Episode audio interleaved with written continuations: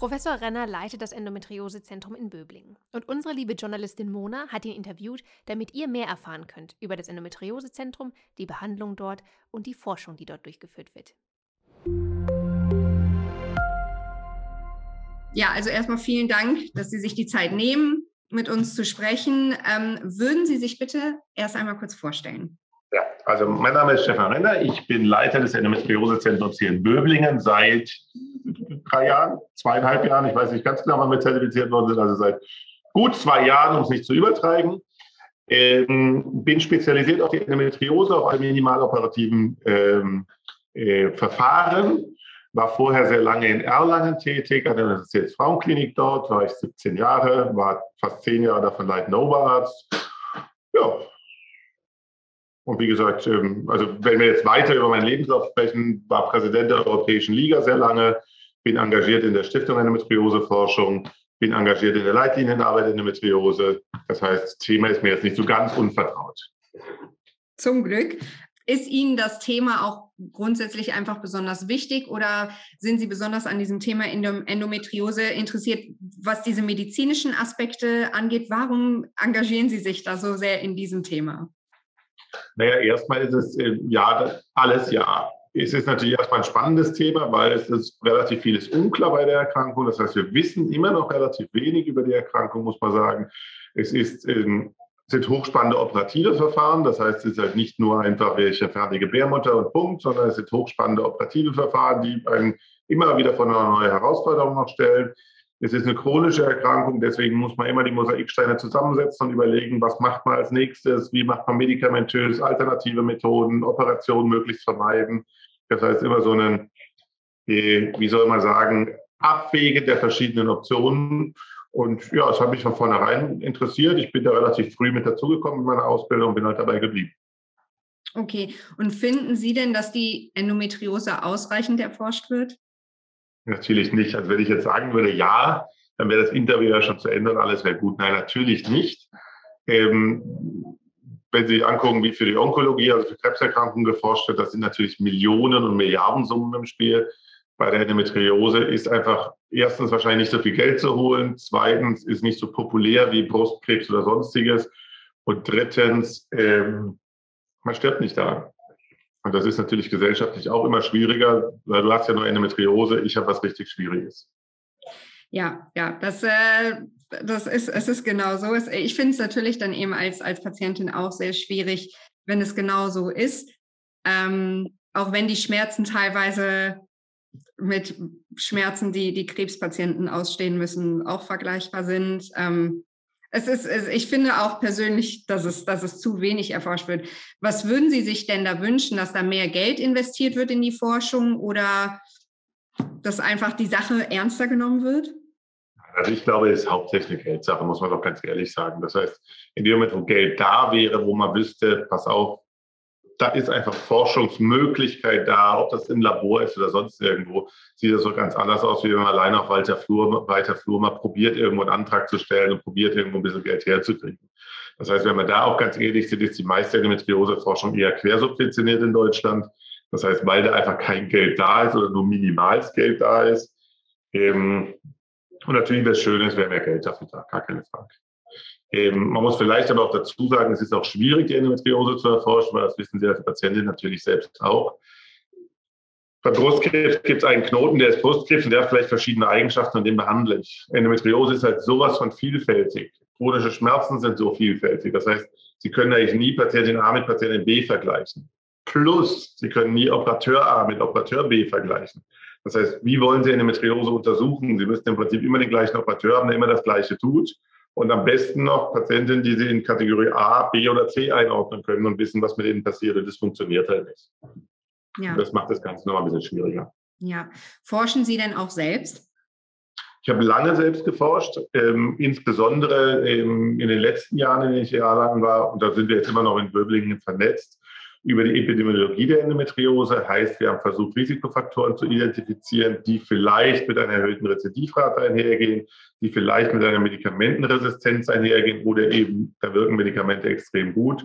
Und das Ganze in großen, wie sagen, Big Data Projekten, das heißt in Datenbanken, dass man wirklich nicht 100 Patienten sammelt und die untersucht, sondern irgendwann 1000 und 10.000 Patientinnen zusammen hat. Die haben die in Erlangen mittlerweile und danach Auswertung machen kann. Wann kommen Schmerzen wieder? Wie arg war es? Wie sind die Eigenschaften von den Patientinnen? Mhm. Deswegen ja, aber in so einem peripheren Haus, wo ich jetzt bin, ist es immer schwieriger, eigene Projekte zu haben. Es ist natürlich nicht möglich, hier zum Beispiel ein Labor zu haben und im Labor Forschung zu betreiben, weil sowas natürlich nicht gegenfinanziert ist. Okay. Ähm, was sind denn in Ihren Augen die wichtigsten Erkenntnisse, die bisher über Endometriose gewonnen werden konnten? Das ist ja eine sehr pauschale Frage. Also ich glaube, die Erkenntnisse, die wir brauchen, ist, das ist das, was ich gerade äh, versucht habe, ganz kurz anzuschneiden. Wir müssen Patienten identifizieren, die wiederkommen. Und wir müssen Patienten identifizieren oder, oder rauskriegen, warum einige Patienten so arg Beschwerden haben und bei anderen nicht, die, andere die Beschwerden nicht haben. Und dann ist es schon mal viel geholfen, denn nur die Diagnose Endometriose zu stellen bei einer schmerzfreien Patientin spielt auch keine Rolle, aber wer weiß, ob diese schmerzfreie Patientin vielleicht in drei Jahren massive Schmerzen hat weil die irgendwelche Eigenschaften hat. Das heißt, ich glaube ehrlich gesagt, wir müssen uns davon lösen, kleine Studien zu machen und nach irgendwelchen Genen oder Genmutationen zu gucken in Endometrioseherden, sondern wir müssen wirklich größer denken und sagen, wir brauchen jetzt mal richtig große Kollektive, das heißt viele Patientinnen zusammengeworfen und da gucken, was sind denn die Merkmale, was kristallisiert sich daraus. Ja, ja, das ist ja wirklich total unterschiedlich. Es gibt ja Patientinnen, die haben einfach sehr viele Endometrioseherde und trotzdem kaum Schmerzen. Und dann gibt es aber wieder Patientinnen, die haben weniger Endometrioseherde, aber werden ohnmächtig vor Schmerz. Ne? Also es ist, es ist so individuell, ähm, wenn man sich auch mit Patientinnen unterhält, wie, wie viele da wirklich leiden. Es ist, man kann ja auch dann immer selber als Patientin da ein bisschen drauf Einfluss nehmen, ähm, zum Beispiel durch die Ernährung. Mhm. Ähm, was, was, was ich auch einen, einen sehr wichtigen Punkt finde, da kommen wir auch nachher nochmal zu. Ähm, was denken Sie denn, ähm, warum es bisher immer noch so lange dauert, bis einer Frau überhaupt die Diagnose Endometriose gestellt wird? Na gut, da müssen wir nicht lang drum herum reden. Das liegt hauptsächlich an den Ärzten. Also das ist leider immer noch so. Also ich, hab, also ich predige immer, dass wir da deutlich besser geworden sind jetzt die letzten zehn Jahre, weil ich glaube, wir sind es und wir machen mehr Aufklärungsarbeit. Die Endometriose-App ist ja auch ein ganz klares Zeichen dafür, da tut sich was. Aber ich hatte gerade gestern mit einer Patientin, da hat die Frauenärztin gesagt, zu 100 Prozent haben sie keine Endometriose. Und da habe ich gesagt, ja, wie kommt denn darauf? Ja, sie hat gesagt, zu 100 Prozent, das wäre keine Endometriose. Das Lustige oder das Interessante bei dieser Patientin war, die hat zwischenzeitlich jetzt eine Endometriose-Zyste sogar gehabt. Und ich konnte ihr sagen, also sie haben zu fast 100 Prozent eine Endometriose, weil die Zyste sieht jetzt ganz klar im Ultraschall aus. Aber die Frauenärztin hat sie, wie gesagt, zu 100 Prozent festgelegt, das sind Periodenschmerzen und die sind ganz normal. Ja. ja.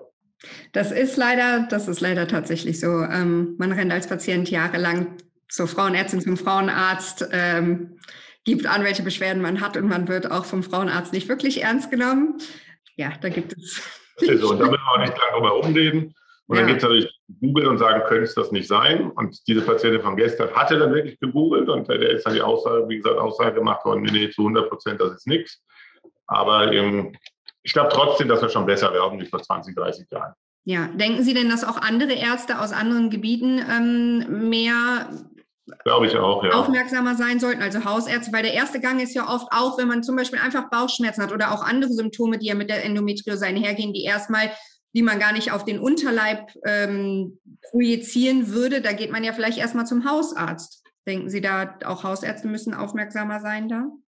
Ja, und ich glaube, das hat natürlich auch wieder ein bisschen was mit Ausbildung zu tun. Das heißt, ähm, wenn Sie irgendwo hinkommen und Sie machen ein neues Endometriosezentrum, dann kriegen Sie erst mal mit, dass die Chirurgen plötzlich da alert sind und sehen, ach, was macht ihr denn da? Ach, ihr operiert so viele Patienten, was ist denn das? Wie sieht denn das aus? Und die schicken dann natürlich auch, und das sind natürlich auch Hausärzte, die da ausgebildet werden oder Internisten, sowas ist halt mehr auf der Agenda, wenn es einfach präsent und vor Ort ist. Deswegen sind die Endometriosezentren ja so wichtig. Und wenn man sich dann anschaut, das ist ja manchmal erschreckend oder für den, der sich mit Endometriose länger beschäftigt, für den ist relativ klar, das ist eine Endometriose, so sieht das aus.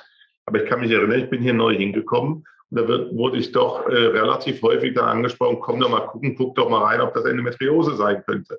Wo eigentlich so eine Blickdiagnose mal gesagt hat, ja, ist doch ganz klar, aber dem war nicht so. Und das waren teilweise, also zum Großteil chirurgische Kollegen, aber es waren auch teilweise meine gynäkologischen Kollegen oder Altoberärzte, die mich gerufen haben und gesagt haben, hm, könnte es das wirklich sein? Was meinen Sie denn? Okay, okay. Und im Ultraschall ist es ja auch nicht immer zu erkennen. Ähm, genau, das war häufig nicht zu erkennen, das muss man ja. ganz klar sagen. Ja. Ja. Ähm, wie schätzen Sie denn die psychische Belastung ein, die Frauen erleiden, wenn sie einfach so lange nicht diagnostiziert werden? ist natürlich extrem hoch. Also die ist doch gar keine Frage. Das steht und fällt natürlich auch wieder mit den Beschwerden. Das heißt, die Frau, die vielleicht ein leichtes Ziehen während der Periode hat, die das ein bisschen stört, sagt, naja, hat mich halt gestört, hat er keine Diagnose gestellt. Die Frauen, die zwei, drei Tage im Monat arbeitsunfähig sind, die sind doch natürlich nach ein paar Jahren gestempelt und gebrandmarkt ähm, mit ihrer Erkrankung, mit ihren Schmerzen, mit ihren nicht ernst genommenen Beschwerden. Jeder hat nochmal einen schlauen Tipp und jeder hat einen guten Tipp nochmal da, dass das ja ganz normal ist und dass ja jeder hat und man soll sich nicht so anstellen und sonstiges. Und natürlich landet man dann doch relativ häufig in der Psychosomatik oder in der Psychiatrie. Ja, ja. Psychosomatik ist ja noch das Beste am Ganzen, wo man sagt, okay, man versucht das Ganze zu entkoppeln voneinander. Ich glaube, viele Frauen leiden da einfach sehr drunter, wenn man immer wieder, man hört es ja dann nicht nur von Ärzten, man hört ja nicht nur von Ärzten, ach, das ist das, man hört es ja auch aus dem Bekanntenkreis. Und es ist so oft ein Tabuthema, über viele Schmerzen spricht man ja als Patientin auch gar nicht. Ähm, weil es immer noch so ein Tabuthema ist. Also wenn man gerade bei so einer rektovaginalen Endometriose Schmerzen beim Stuhlgang hat, da geht man nicht ähm, hin und spricht mit den Freundinnen darüber und sagt, sag mal, tut dir das auch weh, wenn du auf die Toilette gehst? Und das sind eben auch diese Sachen, ähm, wo auch versucht werden muss, dass das, dass das einfach kein Tabuthema mehr ist, dass auch über diese Sachen, die eventuell auch peinlich klingen, aber dass darüber auch gesprochen wird und auch Frauenärzte das vielleicht ähm, mal mit abfragen. Ne? Ja. Wir haben ja eben schon über die Individualität dieser Krankheit gesprochen. Wie gehen Sie denn da damit um bei Ihren Patientinnen? Ähm, haben Sie da irgendwie, weiß ich nicht, bestimmte Protokolle, die Sie führen, um einfach da auch noch mal einen genauen Blick zu haben? Könnte das auch noch ein Symptom der Endometriose sein, auch wenn es vielleicht selten ist oder hat es doch noch mal ganz andere Ursachen? Naja, also, also erstmal finde ich es wichtig, fürs Patientengespräch das Ganze sehr strukturiert zu machen. Deswegen haben bei mir zum Beispiel alle Patientinnen füllen vorher einen Fragebogen aus, wo explizit Entitäten abgefragt werden, Schmerzenstuhlgang, Schmerzenwasserlassen, Schmerzenverkehr, übrigens auch ganz wichtig, das haben wir gerade noch nicht genannt, und ja. Schmerzen während der Periode. Aber natürlich gehen wir auf alle anderen Beschwerden ein. Natürlich reden wir auch mit den Patientinnen darüber, was wo noch sein könnte. Also klassisch jetzt Schulterschmerz zum Beispiel, der bei einer Zwerchfell-Endometriose in Zusammenhang steht. Also wir versuchen schon, das Ganze so umfassend wie möglich zu erfassen, aber auch mit der Patientin aufzuarbeiten, ob das jetzt wirklich daheim Beschwerde sind, die direkt der Endometriose zuzuordnen sind oder vielleicht indirekt der Endometriose zuzuordnen sind. Jetzt klassische Endometriose-Belly, wo mir eigentlich keiner so richtig weiß, wo es herkommt. Ja, und der besonders schmerzhaft ist.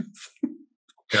Das ist wirklich, ähm, es, es ist manchmal wirklich sehr erstaunlich, muss ich sagen, was, was wir Patientinnen manchmal an Schmerzen aushalten, weil man lernt ja irgendwann gerade bei dem Endobelly, da ist es dann auch so, man, man denkt dann, okay, ich nehme jetzt keine Ibuprofen, weil das trägt nicht unbedingt dazu bei, dass es auch noch mal besser wird, dass die Schmerzen besser werden, weil das stimmt ja schon irgendetwas in meiner Magen-Darm-Gegend nicht. Wenn ich da jetzt noch meine Ibuprofen draufnehme, dann ist mir damit auch nicht geholfen. Man hält es dann irgendwie, man hält es tatsächlich als Patientin irgendwann einfach mhm. aus, so blöd es klingt.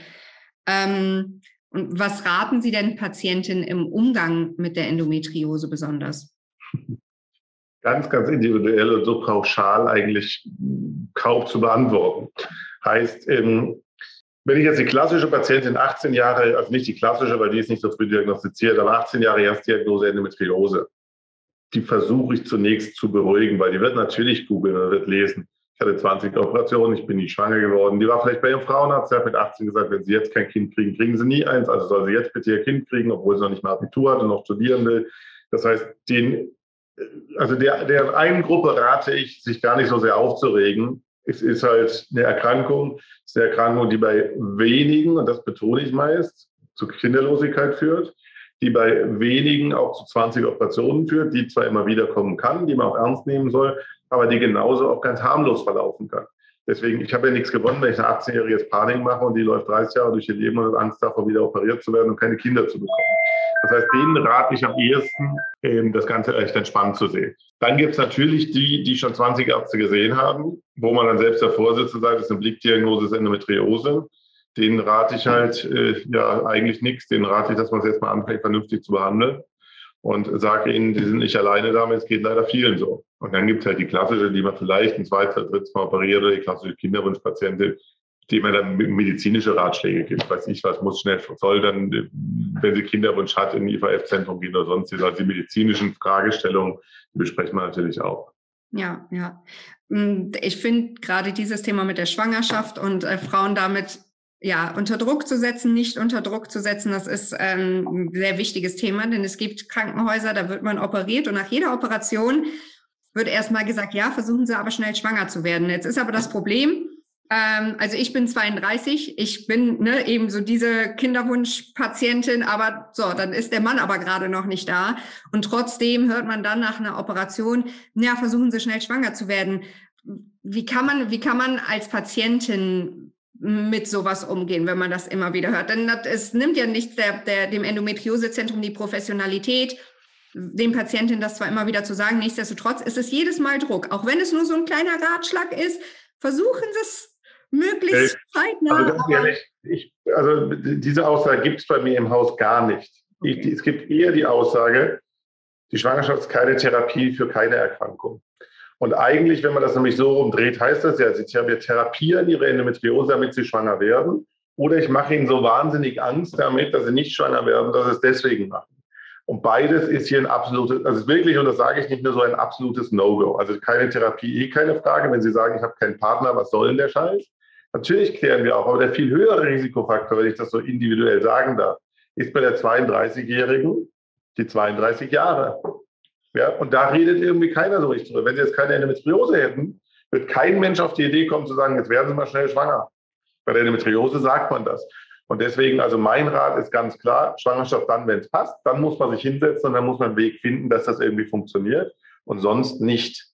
Weil die, die mit 20 den Rat kriegt, sie soll jetzt bitte schwanger werden, ist mit 20 Jahren und einem Monat nämlich dann plötzlich schwanger und es passt nicht, weil es dauert ja immer sechs Jahre, bis man schwanger wird bei der Endometriose. Das ist natürlich Bullshit.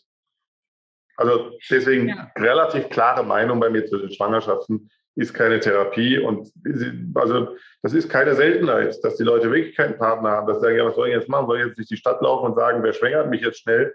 Ich bin 18 und sonst kriege ich kein Kind mehr. Das ist doch totaler Bullshit. Ja, ich, ich finde das, find das wirklich super, dass Sie es genauso ausdrücken. Da gehen die Meinungen eben gerade bei den Endometriosezentren tatsächlich ja sehr auseinander. Ich finde das super, dass Sie das so sagen. Ich glaube, wenn die Patientinnen das lesen nachher in dem Interview oder auch hören, dass das denen tatsächlich so ein bisschen, bisschen Ruhe gibt, dass es eben auch diese Aussage sehr deutlich von einem Arzt gibt. Also zu 100 Prozent, also ja, Super. Also, was ich noch immer dazu sage, ist, die meisten Patientinnen mit Endometriose haben überhaupt kein Problem, schwanger zu werden. Das heißt, wenn sie 18 sind und gebrandmarkt mit Endometriose, sage ich immer, die meisten Patienten mit Endometriose werden ohne Probleme schwanger. Man redet gar nicht darüber. Man weiß ja nicht mehr, dass sie Endometriose haben bei den meisten. Es kommt dann vielleicht irgendwann anders raus. Deswegen ja. auch da versuche ich immer zu beruhigen und versuche zu sagen, ja, es ist eben nicht so, ich habe Endometriose, ich habe 90 Prozent Chance, nicht mehr schwanger zu werden, sondern im Gegenteil, ich habe vielleicht eine minimalst erniedrigte Chance, schwanger zu werden. Wenn Sie normal im Zyklus 25 Prozent haben, ist es vielleicht bei Endometriose 20 oder 22. Und was macht das? Nix. Ja, und auch ja. Frauen, die auch Frauen, die nichts haben, da kann es eben auch mal ein Jahr, anderthalb, zwei Jahre dauern, bis sie schwanger werden, weil es ja auch immer von individuellen Situationen abhängig ist. Und wenn man sich zusätzlich Stress macht, dann funktioniert sowieso nicht. Und dann, ja. Ähm, bieten Sie denn äh, Ihren Patientinnen besondere Angebote im Zusammenhang ähm, mit der Endometriose an in Ihrem Endometriosezentrum und wenn ja, welche? Also wir haben eine sehr engagierte Leiterin der Selbsthilfegruppe, die Endo Ladies. Ich weiß nicht, ob Sie davon mal gehört haben. Wir bieten unseren Patientinnen an, dass die Frau van der Lee, die die Selbsthilfegruppe leitet, die Patientinnen mit betreuen darf und auch stationär mit betreuen darf. Das heißt, ähm, gerade jetzt in Corona-Zeiten war das dann doch häufig so, die fühlten sich relativ alleingelassen, weil kein Besuch. Die äh, Selbsthilfegruppe durfte zu denen kommen, durfte die betreuen, betreut die auch sehr, sehr intensiv nachher. Die weiteren Sachen sind die Sachen, die wir anbieten, die jedes Endometriosezentrum eigentlich anbieten soll.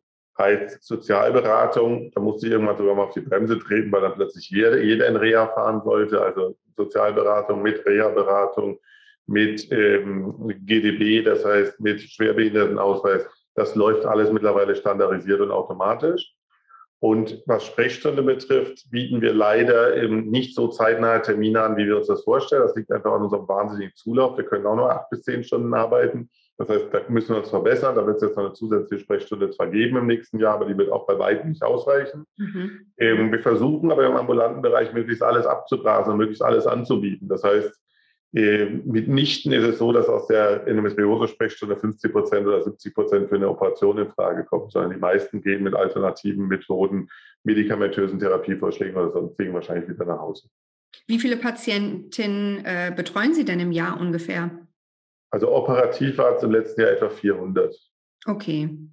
Jetzt fragen Sie mich ambulant und da haben Sie einen falschen Fuß erwischt. Ich kann es Ihnen nicht, ich weiß es gerade nicht, also es wäre gelogen. Alles okay, alles okay. Ähm, aber das ist genau das wäre jetzt nämlich auch noch meine Frage zu diesen Therapieformen. Also Sie sind da auch wirklich, achten da wirklich drauf, dass nicht immer direkt operiert wird, sondern da erst durch andere Formen versucht wird, also, die Beschwerden Also wenn es nötig ist, und wir wissen ja alles, ist der Goldstandard zur Erstdiagnose, aber selbst bei der Erstdiagnose bei minimalen Beschwerden versuchen wir hormonell vielleicht das zu gucken, so wie es ja auch in der Leitlinie fast vorgegeben ist, dass wir, wir probieren erstmal auf dem anderen Weg das zu machen. Und gerade im Rezidivfall sind wir sehr zurückhaltend. Bei tief infiltrierenden Endometriosen, die wir wahnsinnig häufig hier haben, also Darmendometriosen sehen wir wahnsinnig häufig, ist es so, ähm, würde ich sagen, nicht bei 50 Prozent mehr, die wir operieren. Weil entweder das Alter zulässt, dass man sagt, okay, es ist jetzt nicht mehr so lange oder ja, also bis zu Wechseljahren oder wir versuchen mit einer Spirale oder mit einer, mit einer Hormontherapie das Ganze noch aufzufangen. Mhm, okay. Ähm, bei der Darmendometriose ähm, haben Sie da viele Patientinnen, wo sich das über den kompletten Darm irgendwie Dickdarm, Dünndarm, kompletter Darm oder auch, dass sich das, da hatten Sie schon mal Magenendometriosefälle vielleicht sogar? Kann ich mich jetzt nicht erinnern, wenn ich okay. ehrlich bin. Also Dünndarm ja, Blinddarm sehr häufig, erstaunlich, okay. also erstaunlich häufig Blinddarm. Und äh, Sigma rectum, wie gesagt, haben wir hier wahnsinnig, also wirklich sehr, sehr viele. Mhm. Ähm, erstaunlicherweise meist Einzelknoten. Also ich kann mich an meine Zeit in Erlangen erinnern, da haben wir das auch mal ausgewertet, dass häufig ein zweiter und dritter Knoten zufällig tastbar ist im Gewebe. Sehen wir hier relativ selten, aber ich weiß jetzt nicht, ob das was zu bedeuten hat. Okay, okay. Wann und warum sollten sich Frauen mit Endometriose in einem Endometriosezentrum behandeln lassen? Relativ klar und eindeutig, dass sie die bestmögliche Therapie angeboten wird.